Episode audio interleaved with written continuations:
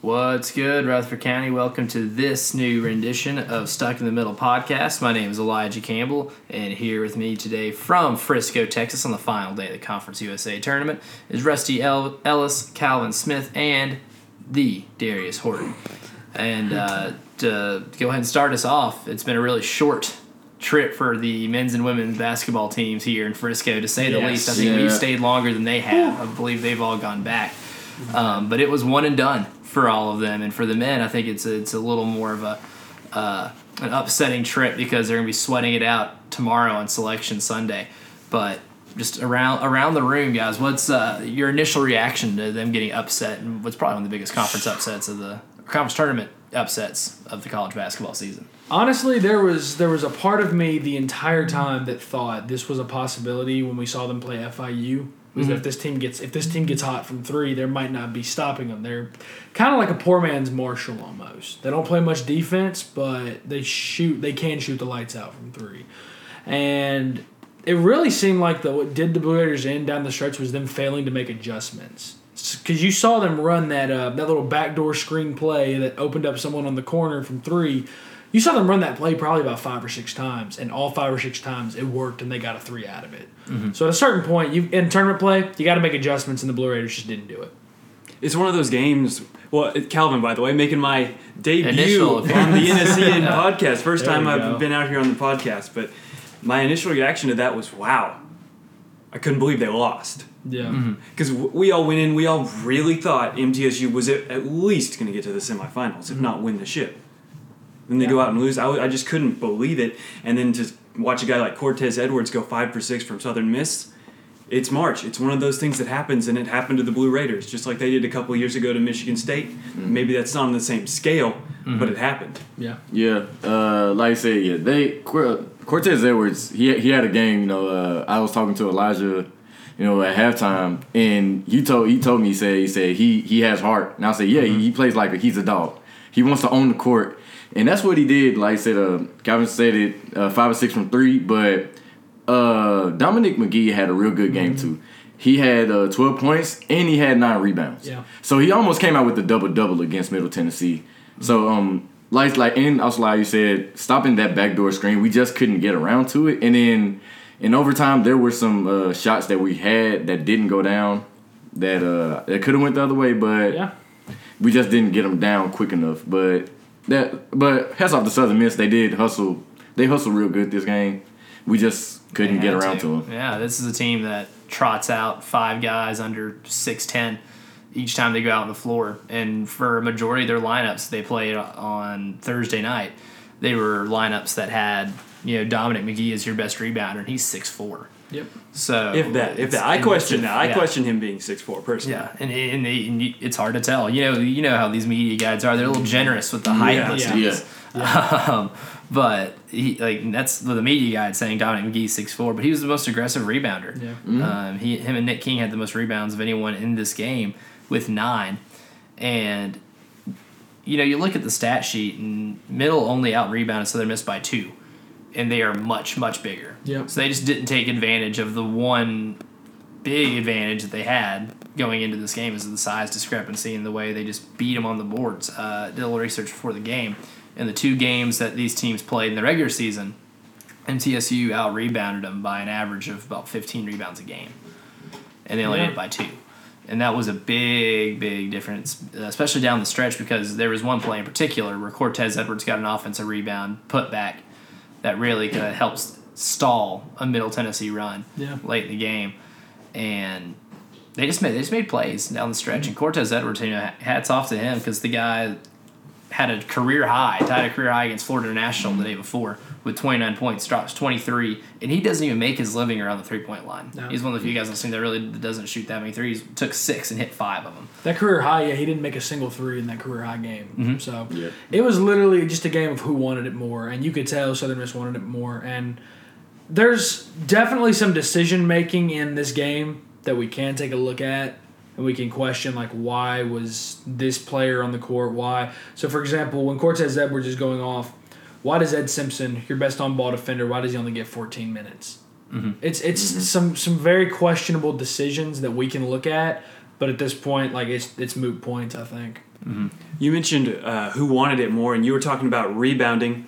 Is it possible the Blue Raiders just overlooked Southern Miss and they came into this game kind of. Like went through the motions? Because when I watched them in warm ups, they do a lot of the dunking and stuff, right, to get themselves hyped up. Right. But I didn't see a tenacity that I've seen against like WKU where they were locked in. Mm-hmm. It was maybe a bit more alive of an atmosphere. Do you guys think they overlooked Southern It's Miss? certainly certainly a the possibility. I think they just assumed that Southern Miss would come in as the nine seed and would just kind of bow to them.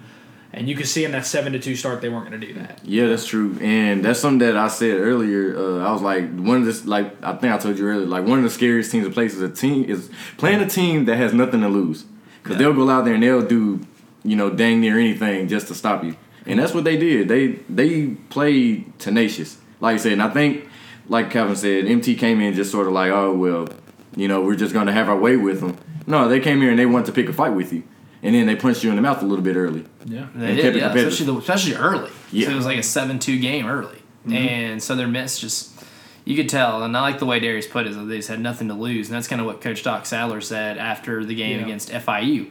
He said, you know, the pressure is all on Middle Tennessee. We have mm-hmm. nothing to lose. We're, no one in this room is picking us to win. No one in this building is picking us to win.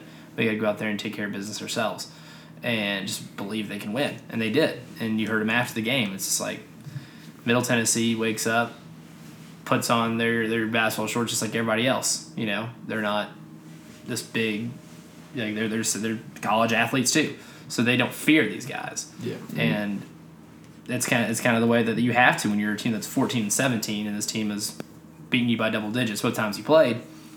That's just the way you got to look at it is play fearless, and Southern Miss did, and you could tell when they did smack Middle in the mouth early that they were playing a little more timid. Uh, I think Middle did. Nick King only took three shots in the uh, first half, and with about 15 minutes to 15 minutes to go or so, he only took five. Yeah. It was one for five. And when your All Americans only taking five shots in the first 25 minutes of the game, and you're you know you're, you face this deficit, it's it's hard to come back from that because at that, at that point you know the other team has belief, and that's when upsets happen. That's when stuff like that gets dangerous. Yeah, I agree. It, it almost felt like they were playing not to lose instead of playing to win. It felt like them going to overtime was the best case scenario. And to be honest, when Giddy hit that three with 17, 16, 7, you know, whatever time, seconds, yeah. it was like so, mm. what- with whatever, how much ever time's on the clock. I sat there thinking if this game goes to overtime, there is no way Middle loses this game because that would mean that Southern Miss had a chance to close the deal and they didn't. And championship teams make championship level plays. That's what I thought the Giddy three was. And it turned out that the beginning of the end was the moment Cortez Edwards put that got that put back because mm-hmm. that's a miss that if Middle pulls that down, they've got a chance to stretch that out to a two possession lead. They've got a chance to make a little bit of a run. And they just didn't do it. Every it felt like every time Elijah and I were at that table, and every time Southern Miss took a three, I heard the same thing come out of Elijah's mouth, and that was money. Money. Because you felt like every time they shot it, you felt like it was going to go in. And what were they? Thirteen of twenty-five, I think. Yeah, 13 of 25. 13 of twenty-five. That's over fifty percent from three. One, that's not sustainable, but they don't care. We were talking to um, you know Tim Scarborough from uh, Watch from Stadium, and he said that's Southern Miss's game. They're going to pack four players in the paint, and they're going to force you to beat them from the outside. You are not going to get an easy look in the paint playing this team. They don't care that their tallest guy is six four at times. Yeah, they have to play their identity. They can't. I mean, you can't make guys grow overnight. So you have to play all season to try to figure something out where you're at a little bit of a size disadvantage. Um, that's tough. Now, now what one thing that middle does they are faced with is a little bit of drama tomorrow. Yeah. And you look at guys like Joe Lunardi. Um, who's the guy from from CBS? Jerry Palm. Yeah, Jerry Palm. Yeah, and uh, as of yesterday, Lunardi had Middle Tennessee in his last four in. Palm had him in the first four out. Now this morning it's changed a little bit. Middle Tennessee's in the the fir- uh, last uh, first four out instead of being in the last Yeah. four in, and obviously Nevada getting you know boat raced by San Diego State last night Didn't doesn't do the Blue Raiders any favors. But just what's the feeling in here for, from you guys? Just like your gut feeling. Are they going to be in the NCAA tournament? Or are we playing NIT, recovering NIT games? NIT. NIT. I'm not I, until I see Middle Tennessee's name flash onto the bracket as at, what I believe at best is one of the play-in for the 11 seeds. they're going NIT. They're likely going to host. They'll likely host a few games. Mm-hmm. Mm-hmm. A shame. But I will say this as a reference to two years ago when UAB was the number one seed and they were twenty four and three when they got eliminated from the tournament. They were then given a six, a five or a six seed in the NIT. So just because Middle had that reputation does not exactly guarantee them a one seed. I could see them getting like a three seed in the NIT and hosting two games and having to go on the road for the last one if the one seed makes it. Uh, but right now, NIT. For me, I think NIT. I don't.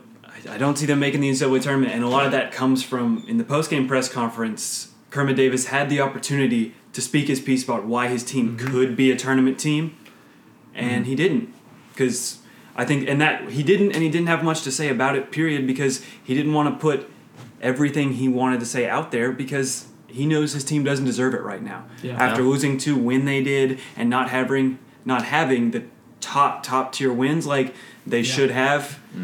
I think watching Coach, Coach Kermit Davis showed me that this team isn't an NCAA tournament team. I agree. Yeah, I agree too. Uh, I say NIT bound, uh, but I mean, hope hope we're wrong. Maybe some magical happens, but in, in if I'm being realistic, I say NIT, and I think like we all came to a consensus like last night. We said if they win at least one of the USC or Miami game, if they win like one of those games, Yeah. they, they have a better chance. And they have Or a the better Auburn chance. game. Or Auburn, yeah. So Especially Auburn. yeah, if you if you like beat one of those teams, then you have a better chance. But losing to like I said, losing to Southern Miss and then like your season finale in the regular season against Marshall At home. at home, it's sort of tough. I'll be honest. I want. I want to ask y'all just a general question here. Let's say. Let's say. I almost said Memphis. Whew. Middle Tennessee. Uh, let's say they beat Marshall. Is that enough to counteract a Southern Miss loss? I'm gonna give y'all my answer, and then I'm gonna let y'all go. Personally, I say no. I say Southern Miss is a bad enough loss to keep them out.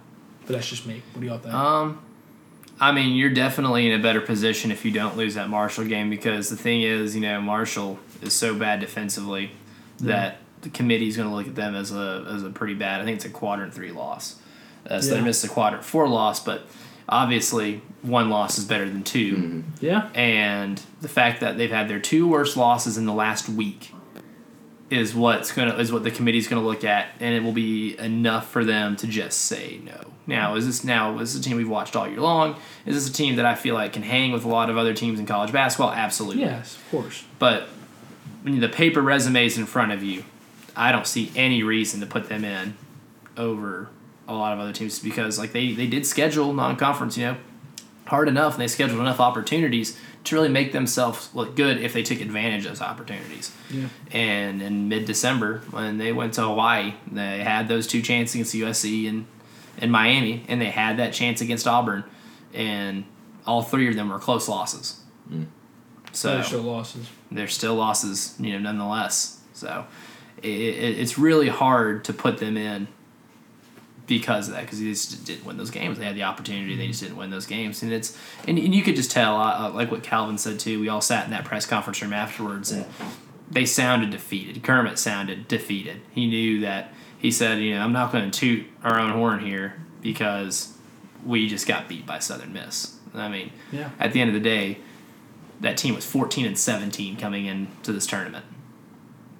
Yeah, you you still you can't lose those games. Period. I mean, obviously you lose this game in January, it doesn't matter now. But I think uh, they really they really did themselves in. Yeah. Uh, let's see. If they beat Marshall, I think yeah, I would have to still say no because I think it's still a big enough. It's still like the differential between not only talent but record overall wise. I think it's a real big difference, and I think it's enough to keep them out. But that would be a good win if you did. Like I said, any win is better than a loss because when you come down to paper resume, like how Elijah said, uh, but I still think it's still bad of a loss. Uh, it it wouldn't be enough, in, in my opinion, to put them in. But granted, if they win the championship, then okay, you lost to the champion, so. Uh, well, you beat the champion, but they, but you got knocked out by. Right. So it's sort of, it's a slippery slope. Before we go on, remember that Southern Miss now is not going to have a chance to win the Exactly. championship, which I do believe would have made that loss a little better because it's okay. You ran into a hot team. I still wouldn't put them in. Uh, just yeah, me of either. Calvin, go ahead. I'm just gonna stick with everyone else. If you're a mid-major team, you're behind the eight ball enough as it is. Yeah. Slipping up at the end of the season doesn't help you. They, I don't think that would have propelled them propelled them into March. No, I don't even. I agree. it would have been, it'd been really hard. But I mean, you know, here, here's another thing to to consider, and we've all you know covered that game against Western Kentucky, nationally televised, number 24 in the country. Your arch rivals coming in, you have a chance to clinch the regular season conference title at home. They do it in epic fashion. I mean, they just they beat the brakes off of Western Kentucky at home. That was a little over a week. That was a week from the loss. In that one week, in one week, you go from beating Western Kentucky at home, who was without a doubt the best, in my opinion, the best team in the conference besides Middle Tennessee, Yeah. like they did, mm-hmm. Yeah. into losing your senior day against Marshall, and then losing in the first round against Southern Miss, and being a team that. Even after the Western Kentucky game, people were saying, "Oh, well, this is the way they played all year. They might not even win their conference tournament. They can still get an at-large bid because they were just that good." This all happened in the span of a week Yep. what in the world goes on from last Thursday to today? You know, hmm. I was like, I don't understand how it, it gets that dra- just dramatic of a difference in a week. Does anybody? I mean, I think personally they lost their edge.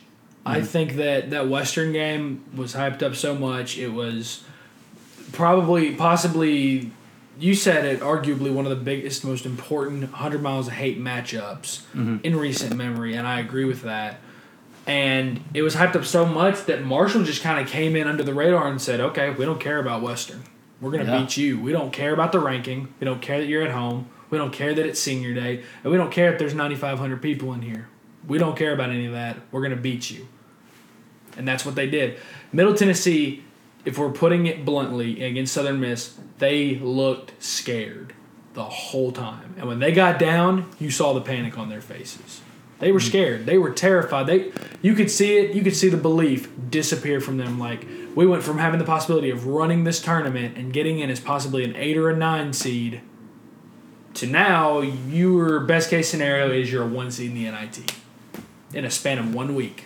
That all happened, and I still can't believe the Western game happened at this point because that feels like months ago. that happened so recently, and now that was in March. You know, Yep. March has just been the worst. It's, it's been a worst case scenario week for this basketball team, and hmm. I don't know if I've seen anything like this with a, a mid major. You know, keeping on mid majors as long as, as long as I have, I've seen some run the table in the regular season, and then maybe slip up in like a final or semifinal, or do what Nevada did and dominate and get blown out and just, and just by having a bad game where the team just shoots the lights out. But this is two bad games back to back after looking invincible from late December to a week ago. It's crazy. You I can't. think, uh, sorry. Oh, okay. Uh, I think uh, something that Kermit said too, like during the press conference, he said it was some things going on in the locker room. Maybe I don't know if that contributed or if it was Yeah. big enough. That's what I was thinking. Oh, I didn't know if I stole that from you, Calvin. I'm sorry. I was just gonna say it in a different way. You can't Oh. take the game for granted. Is how I was Yeah. gonna put it. And Yeah. you said they lost their edge. Why did they lose their edge? Because maybe they took some stuff for granted They in the thought they were game. in. They took some of the mm-hmm. preparation for granted. They mm-hmm. took the stuff off the court and before the game for granted, and it bit them in the butt at the end of the day. Yep, Yeah. Yeah. I agree. Yeah. Yeah. Basketball doesn't care about your expectations or your feelings because you got to doesn't. go out mm-hmm. there and you got to prove it on a nightly basis. And they just they had the chance and, and they didn't do it. You know, and that's part of it. Yeah, one like- thing I wanted to look at is like, I'll go back to the size differential. We know how Nick King plays, but when I look and see Brandon Walters only played 21 minutes, mm-hmm. and he has to be one of your most dominant big man down. Granny fouled out, five fouls. Yeah. Yeah. I have said about that though. He did not have a foul until like the 15 minute mark of the second half. Mm-hmm. He didn't have Yeah. a single foul Yeah. until that part moment, and he picked up three quick ones. He did. That's just where you stand on that. But that's again one of those decisions. I, I, the playtime for him, I, I, I feel like instead of just playing their game these last two games, I feel like they tried to cater way too much to what the other team wanted to do. Mm. And like it or not. I would take I would take Brandon Walters because of his physical size. I'd take him over Eddie Yeah. Davis. I'd surely take him over Tim, Tim Rowe. Rowe. Oh god. And call me crazy, call us a hot take. I'd take him over Iden Penova because he is physically bigger. He's physically more imposing. That is how mm-hmm. I look at him. Mm-hmm. If you Yeah. body a shot blocker, that is how you beat them. You play physical with them, you force them to foul you, and you get them off the court. Mm-hmm. Him to only play 21 minutes, even with fouling out, I can't make sense of it. We're only And- grabbing That's what I was two thinking. rebounds. And then the other thing is, when he did foul out, why did you go with a smaller lineup? Why why did Antwain Johnson come into the game to replace him instead of Karl Gamble or mm-hmm. James Hawthorne, a guy with size? Hawthorne and Gamble combined for 11 minutes. Gamble started, mind you. He only played 9 You're right. minutes. Can't make sense. I can't make sense of that. I Hawthorne honestly- only had two minutes. Yeah, Yep. exactly. Yeah. That's that's. I just. Yeah. It's another thing I look at. If there's internal issues, I, I think you see it right there. Mm-hmm. And it's when for Brandon Walters, man, because he's one of those guys that you, that you that you love to watch, and but to be that big, play a team that small, and only grab two rebounds Yeah. in what 21 twenty one minutes. minutes he played. I don't understand. It's very uh, reminiscent Yeah. of Roy Hibbert in the Eastern Conference Finals, Yeah, where he played almost like a whole game and didn't score a point or grab a rebound, and not to that extent. Roy That's like the ultimate extreme. Yeah, But but it feels like that. it uh, it does uh, it does feel you know eerily similar to that. Um, on the women's side, that was a hard game hard game to watch Yes, as it well. was. It was a that was a a, a sloppy basketball game. And they lost a heartbreaker to Rice, but then of course they went one and done as well. Uh, what are y'all's initial reactions on that one? It was the Alex Johnson show and absolutely Nothing no one else. else. She scores 32 points. Your next highest scorers tied for five apiece. That's bad. You shoot. I don't care how bad a team shoots, but if you're shooting three for 22 from three, you're not beating anybody. Um, I, I said this. Uh, Abby Sism might have had one of the worst final games of her career that I've ever seen. And I don't think they get a WNIT bid. They're not going to pay to get into a tournament like the CIT or like what the men's team had our freshman year. They're they're not they're not going to pay to get into a tournament like that just because I, I personally wouldn't if I was a coach. I would not pay to get us into a tournament like that. That kind of feels like I don't know. I'd rather my players go ahead and have that time off. That's just me. Mm-hmm. But she goes one for nine from the floor, 0 of seven from three, and uh, I don't know about you guys. I want to see what y'all think. It felt like a lot from three that she was forcing it. It, It felt like she was just shooting it when she had a little bit of space because she was just trying to get that first one to go down. I think what it was too is that like uh, watching them warm up, and she was on the court by herself. Mind Yeah. you, she was on the court by herself, and she I was watching her. She probably made about like 10 threes in a row. It what or what felt like 10 threes in a row, but then she comes in the game and sort of. She like I said, it, it seemed forced. None of her shots really seemed open. She had some off the dribble, which I mean, take it if you want to, but when you have a defender in your face, it's gonna be tougher. Um, I don't know. I think I don't know. I can't. I can't make it for. Like I said, it's probably if if this is your last game as a Blue Raider, I would sort of it, it sort of hurt me. Is this worse than Giddy's game against Butler in your opinion? I think so. I think so. At least, like I said, like I said, at least Giddy grabbed rebounds, so at least he was able to help out. Giddy in that game had like six or seven rebounds. He at least made himself Some- helpful at one end. Yeah, she had four, but I mean, when you have Alex Johnson grabbing fourteen, does it really matter? Well, yeah. Just think about how, how much this team relied on one player. Alex Johnson had 11 of the team's 16 made field goal attempts. oh my! 11 of the 16. And had 30 and had 14 of the team's 26 rebounds. And then school obviously scored 32 of the team's 53 points. Yeah. It's more than half. I mean, what pretty much what Rice did was say, okay, well, let's let Alex Johnson have hers and make somebody else beat us, and nobody else could. Yeah. Nobody else stepped up. Pretty much. Yeah, nobody else stepped up. I thought um I thought Jess Louro was gonna I thought she was gonna have a good game because all the pressure that was gonna be brought on Alex. She could just kick it out to Jess, who's a real we know she can shoot threes. But she I think she fouls out late in the second half. Yeah. And uh Anna Jones, I mean, this was her first conference game, so maybe it was the nerves. It she went 0 have. 6 from the floor, Yeah. made a free throw, but As a freshman, she's just gotta she's gotta and she's gonna find this in her career. She's just gotta find that consistency. That's all it is. Shooter, she's I, a- I put it on Twitter. I put it on Twitter. I said she fouls out. She's 0 for six, but don't take this. Don't look at this game and think this is going to be her her whole career. She Yeah. is going to have a bright future at Middle Tennessee, and this is you only got a taste of her this year. Yeah. she's likely going to start next year. And Calvin just said it. I think shooters shoot, and I think the best way to get out of a slump is to continue shooting. Not force it, but if you've got an open shot, you can't hesitate. and she passed a couple times on some open shots. And Yep. on the bench, the coaches were yelling, "Shoot the ball!" And because they had to get some kind of offense. Mm-hmm. And from the from beyond the arc, she's probably their best shot. yeah, I agree. Without a I doubt. said it throughout the year. You can probably remember this. You what you saw not just in this game, but in the entire season. You saw just how much this team needed Ty Petty last mm-hmm. year. Mm-hmm. Needed a point guard, and at, shows how valuable. She I could tell you at no point this year did they have a reliable person at point guard. Mm-hmm. No one could match up with Erica Ogwumike. No, No. That- she got whatever she, She- wanted. She that girl can play basketball, and I think Nicole DeMarco had an like off what, game. Had an off game. But just like what Coach Insell said, she still had five assists. She's one of the more underrated Seven players. rebounds, too. Yeah, Yeah. She those two around. together is unstoppable, and the Blue Raiders, the Lady Raiders, couldn't match up with that. And I thought when they played Rice in the regular season, MTSU escaped. Yeah, and they, they had bad shooting nights. They held them to 41 points. You and that might you look look back on the regular season. That's the best game Middle plays all year. Yep. And they, especially the way they, they held those two players, which are incredible. And the fact that they were only a five seed going into this tournament is baffling when you have two players like that.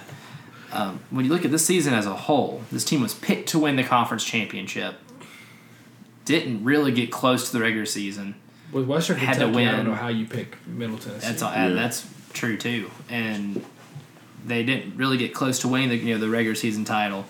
They had to beat Old Dominion on the last day of the regular season just to get the fourth seed and Yeah. get a, a bye Yep. in the first round of the conference tournament. And they kind of you know lay an offensive egg in the quarterfinal against Rice.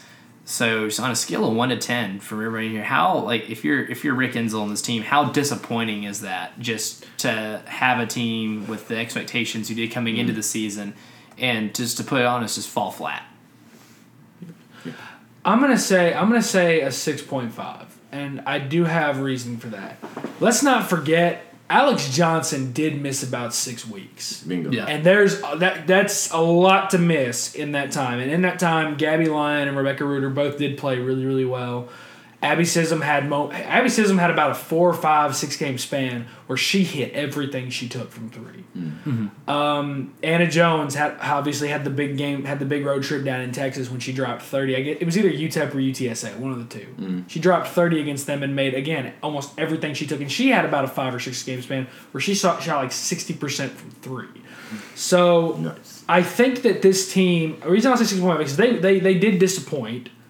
But I'll say it again. I don't realistically know how looking at teams like UAB and Western, looking like Western, damn near swept the superlatives. Yeah, They did. I They mean, nearly swept coach the of the year. I think Like And newcomer literally, of the year. Newcomer, literally yeah. got player of the year, defensive player of the year, sixth Six. player of the year, uh, freshman of the year. They literally got everything. It felt like so. I don't know with those two and UAB as well. I don't know with those teams how you can look at middle and say yeah they're the favorites. I think that that was.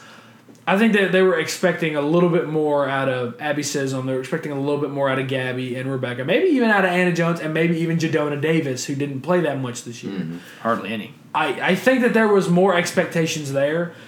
And the way that she played down the stretch, I think if Alex Johnson had been healthy, this team would have been closer to the three seed than they were the mm-hmm. four. I think they would have locked the three seed up with a couple games to go.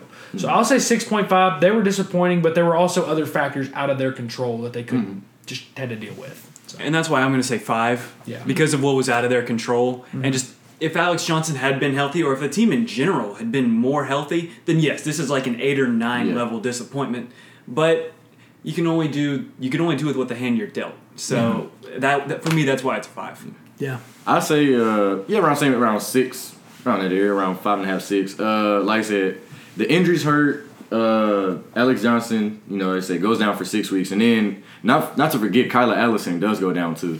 We did talk about that We did too. talk about I that. felt like she was a huge absence yesterday. I She yeah, that. she really was, and um, you know yeah she's you know I think was it her ankle or it was her ankle. ankle yeah. So I mean yeah, you miss a player like that who's like really reliable, and um, and then we can't forget like even though she's not here, but like I said, trying to fill the shoes of Ty Petty is not an easy task at all. Yeah. How good she was, uh, she was a real great ball handler. Can shoot the lights out.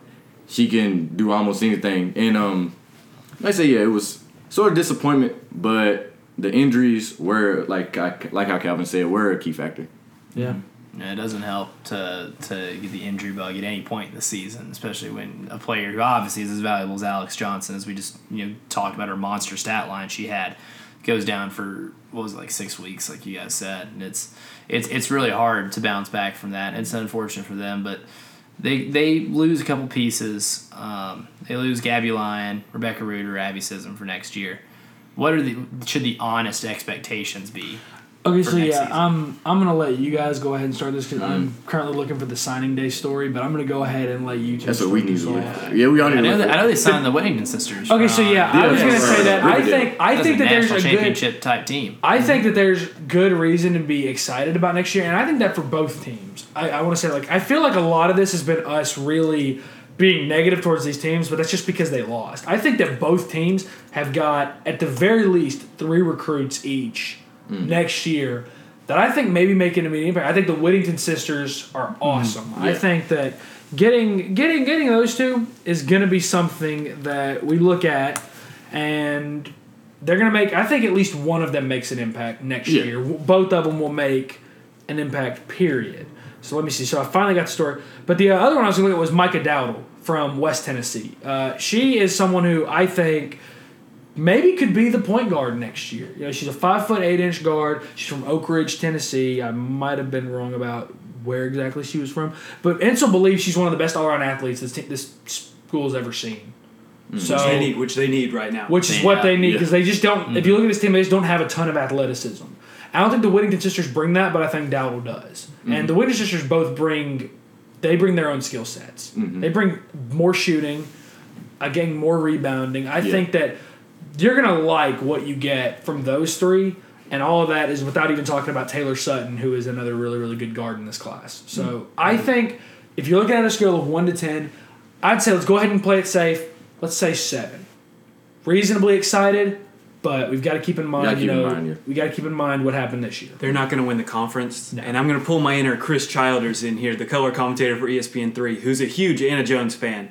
I think that's enough reason for excitement because I think she could be the best shooter in Conference USA in the next couple Yes. of for yeah. sure. Uh huh. Legitimately, she could be, and for me, that's enough to put it at a seven. She had about a two or three week stretch where she was probably without a doubt the best shooter in the conference, for a and one of the best in the country. Yeah, and You don't shoot sixty percent for no reason.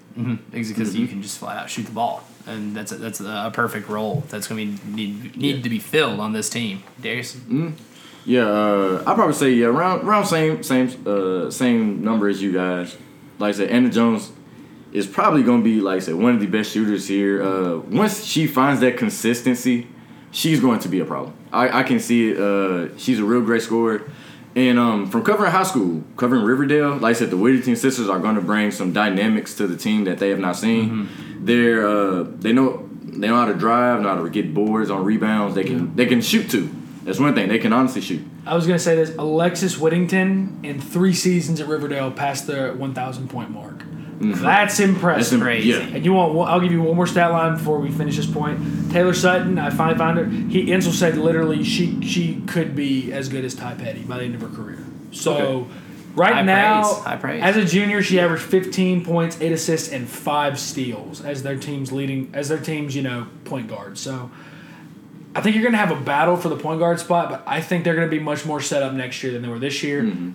And if Alex Johnson is 100% healthy, she is a player of the year candidate That's in true. this conference. Oh, yeah. Yeah, and this is her last year. I mean, you got doubt. yeah. This, this is gonna be like next year is gonna be her last year, so And she's already broken the 1,000 point mark, too. She did it in like two seasons. So, it's crazy. See, but yeah, uh, she. I think yeah, Alex Johnson's gonna play very. You're gonna see her play probably her best basketball for her last year, and I'm really hoping so. But it's just coming, just playing with your for your senior year. That mindset is just like okay, it's my last year. I'm gonna have to kill it. So I think she's gonna have that mentality going into the season, and hopefully, like I said, she's gonna be a, a CUSA Lady Player of the Year. So I'll be excited for them. yep. yeah, for sure. But they're gonna be young. They're gonna be young. Oh yeah, and then there'll be some some learning curves, but they'll they'll definitely be more. You know, they'll be exciting to watch. Um, and for the Conference USA Women's Championships, you know, you guys mentioned Western Kentucky sweeping all the superlatives, and Man. UAB getting the, the Coach of the Year. Mm-hmm. Um, UAB's the the one seed, but I just have a, a feeling that Oh. Western Kentucky is destined to just run this thing and Oh, wreck oh, yeah. because Ivy Brown is probably the best player I've seen in this conference. Yeah. And when you have uh, the sixth uh, sixth player of the year, um, D, Dee Givens, I think. it is, Yeah, Dee Givens, Yeah, yeah. Dee Givens. She she came in when they played Middle Tennessee off the bench and had like 19 points, and like you you get a spark like that, Yeah. and and uh, Tashia Brown too. Like she, Yeah. that's who Rick Insell thought was the, the player of the year. You just have such a loaded lineup there that I just have a hard time seeing them when it when you know when it comes down to the last game, your chance to win a conference title and punch your ticket to the NCAA tournament. That those girls just don't do it. It is amazing to me how you look at the Brown, they're- the Brown, the two, the two Brown players. Yeah, You look at them, and it was literally okay. One of these players is going to win Defensive Player of the Year, and the other's going to win Player of the Year. And literally, with Ivy Brown and, and Tashia Brown, you could literally switch. Like if Ivy Brown had been named Player of the Year instead of Tashia, I would have understood. I would have been like, okay, that makes sense. Mm-hmm. And it makes sense the way it is now too. It's I, I don't see Western losing this game. I'll go as far as say it wouldn't it wouldn't shock me to see them win this game by 20 It just would not shock. That's a bold one. That's It just a bold it, Yeah. UAB's a good team. I'm not saying they're not, but it would not shock me to see Western just come out. It's what they did to Southern Miss last year. Southern Miss was the three seed in the well, yeah, they were the three seed in the conference last year, and they came out and just lit them up. One name we haven't mentioned yet that I will watch today because she was on fire last year. Sydney Bop. She shot about Mm. fifty percent from three over the conference tournament last year. Haven't looked at her numbers for this one, but I'd keep my eye on her today. That's true. Um, I'm taking uh, Western Kentucky as well. Yeah. Um, like I said, uh, the superlatives by their own right, sweeping those means you have the type of talent to probably carry this team into the championship and win. So I can uh, I can see Western uh, winning this game. Um, some other notes that is going to be interesting is that um, UAB is making its first CUSA championship game appearance. So Wow. they reached the final twice, losing to Tulane both in 2010 and 2000. So that's a it's That been a the while. old CUSA. Yeah, that's the old CUSA days. So um, I, I hope they're going to adjust adjust to the pressure playing a high powered team like Western. Um, so I just want to see if they're going to adjust to it, and hopefully we'll get a good game. Which I know we probably will, but I still think Western's Western has the talent. Like I said, with the Brown, well, you know, with both of the Brown girls, the you know. Brown tandem. Yeah, so I'm the Brown tandem. That's how I like it. but uh, um, I think the firepower there is probably going to be enough. But, Yeah. with the Brown tandem. They're both seniors too. With all the accolade, accolades they've earned, they've been here before. They can play. I don't see Western Kentucky losing this game. And even though they're two seed, that's the crazy thing is to look at the team and think, oh, they didn't win the regular season. Crazy to me. Uh, on the men's side, I feel like we're gonna have uh, a barn burner Oh yeah. between Marshall and Western Kentucky. We have a good match. There's a lot of things to watch for. For Oh, me, yeah. one of them is uh, the coaching matchup: Dan D'Antoni, Rick Stansbury. yes. two two really great college coaches and two totally different styles of coaches too and two different styles of, of play when both these teams played western you know ran them out of the building both times especially including a just an absolute boat racing in marshall where darius thompson had a triple double and i want to say they hung 123 Yeah. Yeah. on marshall mm-hmm. ugly ugly game Yeah. but But yet they boast the defensive player of the year in the conference. Yeah, and it's they mm-hmm. Marshall, who is as bad as they are defensively, has the nation's leading shot blocker in Ajdin Penava. So it's there's there's a lot of just like weird things about this Marshall team, and they just keep hanging around. They don't play any defense, they have the best shot blocker. They just throw up a ton of 3s and Jon Elmore and C.J. Burks are the two top scorers in the conference. I just and it's one of those things they're getting production out of uh, out of Jannson Williams lately. He killed Middle Tennessee. They get production out of him. This Marshall team is a whole lot deeper than than what we would have thought coming into this season. What are, what are you guys ex- at least expecting out of this game from both of these teams? Number one matchup I'm watching is Taveion Hollingsworth versus Jon Elmore. That is mm-hmm. the number one matchup I'm watching. 'cause I love his hair. Love if, Hollingsworth's if, hair. if Absolutely. Hollingsworth, I love if, Hollingsworth, if yeah. Hollingsworth can force him into tough shots, there is no chance that Marshall wins this game. Now that being said, we have seen Jon Elmore in the last two years hit some pretty ridiculous shots. He had a Yesterday. ridiculous shot He'll- yesterday. he- That he'll- step back, oh my He will goodness. pull up. He will pull up from 35 comfortably and knock it down without having to lean into his jump shot. It's Mm-hmm. so I'm watching those two. I'm watching the matchup between those two, whether it's Hollingsworth or Lamonte Bearden. Mm. If one of them shuts him down, CJ Burks is gonna have to put up 50 for them to win. Mm-hmm. So I'm gonna go Western. I'm gonna go Western too. I think we're all pretty much on a consensus here. We're all Yeah. vibing. Yeah. But Yeah.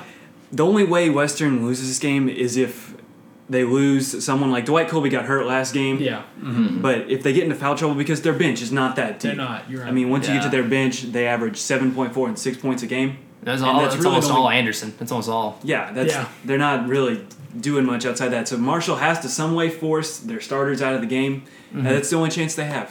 Yeah, and they have to game plan for that, Yeah. and a lot of that's going to be Jon Elmore doing you know Doing Jon Elmore things, right John right? Elmore stuff. Yeah, that's what we see. You've seen him do this whole tournament so far. Yeah. But Mm-hmm. Darius, where, where are you? Where are you leaning? I guess from watching these teams play this week.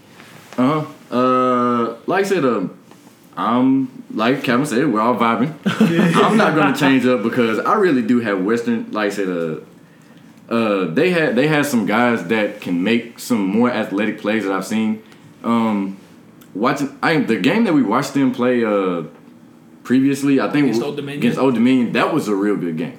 That was a real good game. Um, Held and- forty nine points. right, exactly the two seed. So um, Yeah, so it was pretty interesting to see like defensively what they did to you know a team like Old Dominion. I want to see like I said the the Elmore matchup is going to be interesting.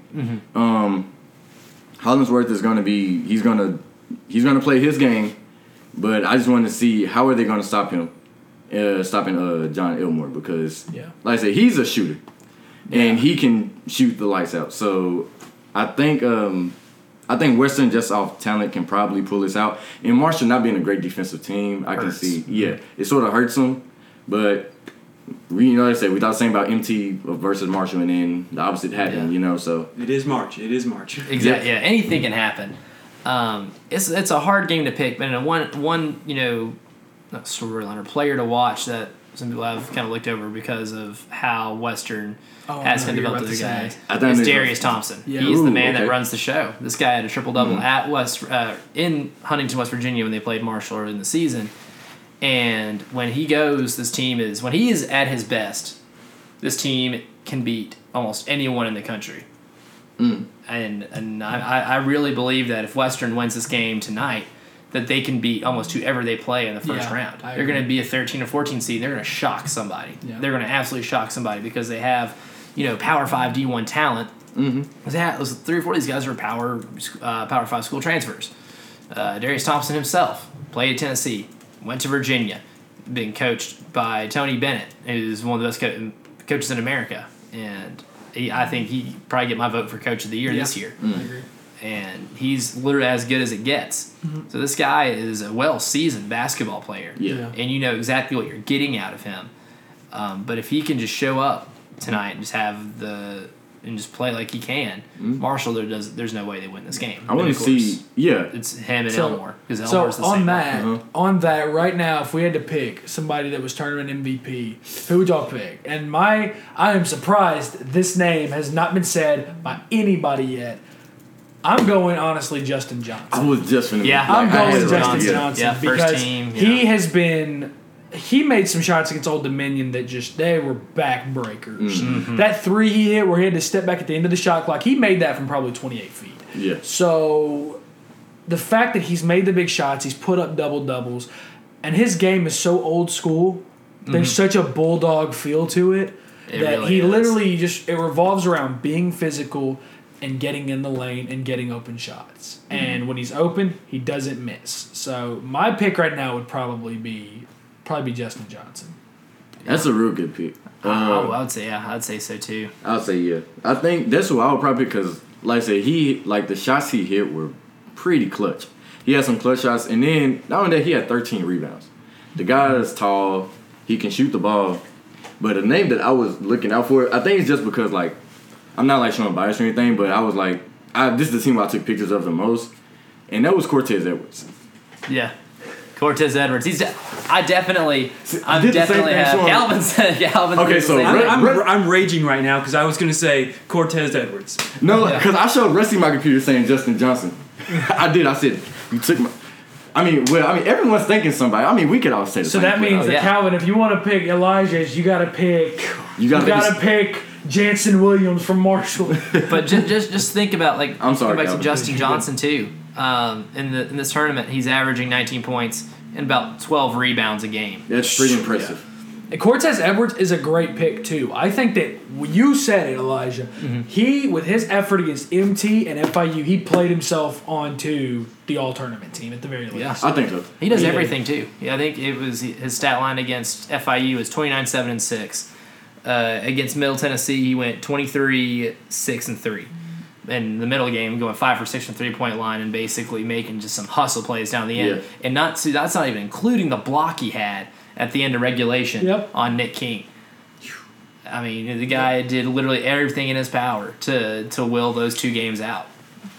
After we went Justin Johnson, I was like, okay, I'll go under the radar here. This team who didn't get, get as far, Southern Miss, I'll pick Cortez Edwards, but we said them both, and I'm not going to try to make a case for someone else because if it's not Justin Johnson, it's Cortez Edwards, in my opinion. Mm-hmm. And it's it's Justin Johnson because 19 and 12, you can't argue with that. Yeah. I think it's pretty obvious there, Yeah, and if and if you wanted to, especially if Western Kentucky wins. I'm just saying, if Marshall Especially, wins, if yeah. Marshall wins, you do have to take a look at Jon Elmore. Yep, you do. Absolutely. Because you could almost make a case that Jon Elmore should have been conference player of the year strictly because he averaged more points and he's more points than Nick King and had more assists than Nick King.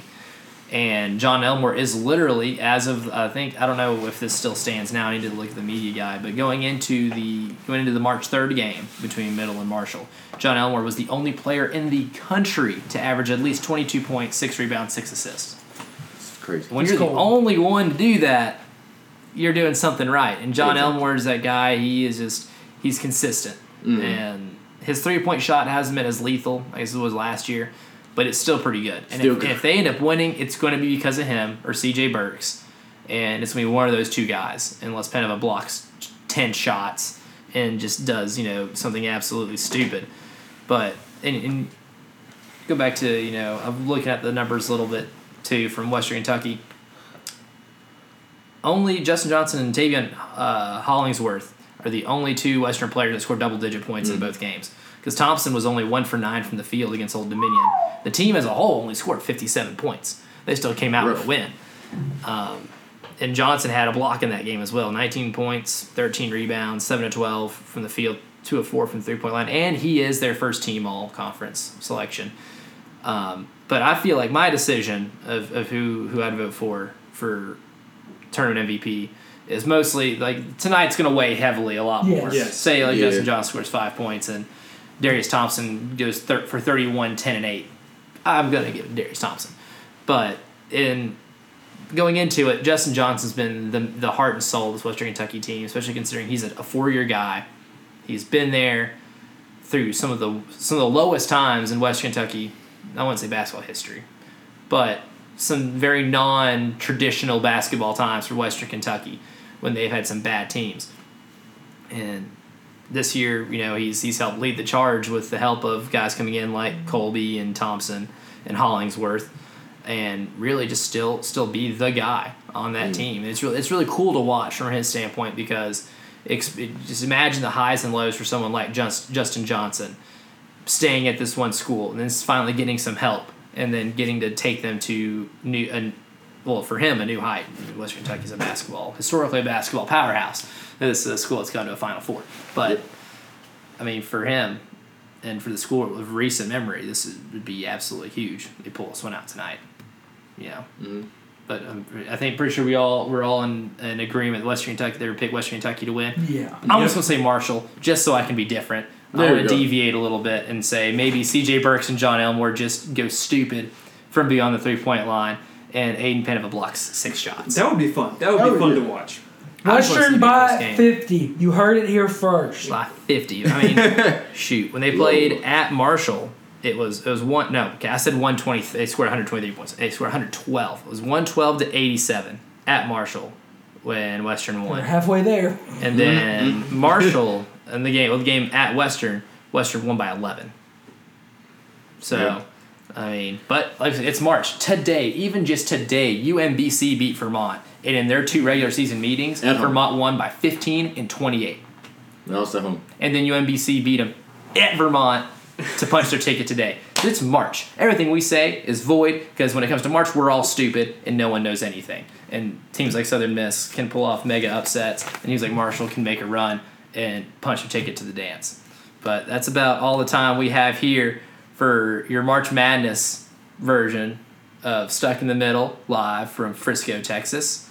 And if you want to watch the game, conference championship games tonight, tune into CBS Sports Network. I think the game, I think Marshall, Western Kentucky, is at what time? Seven thirty. 7:30.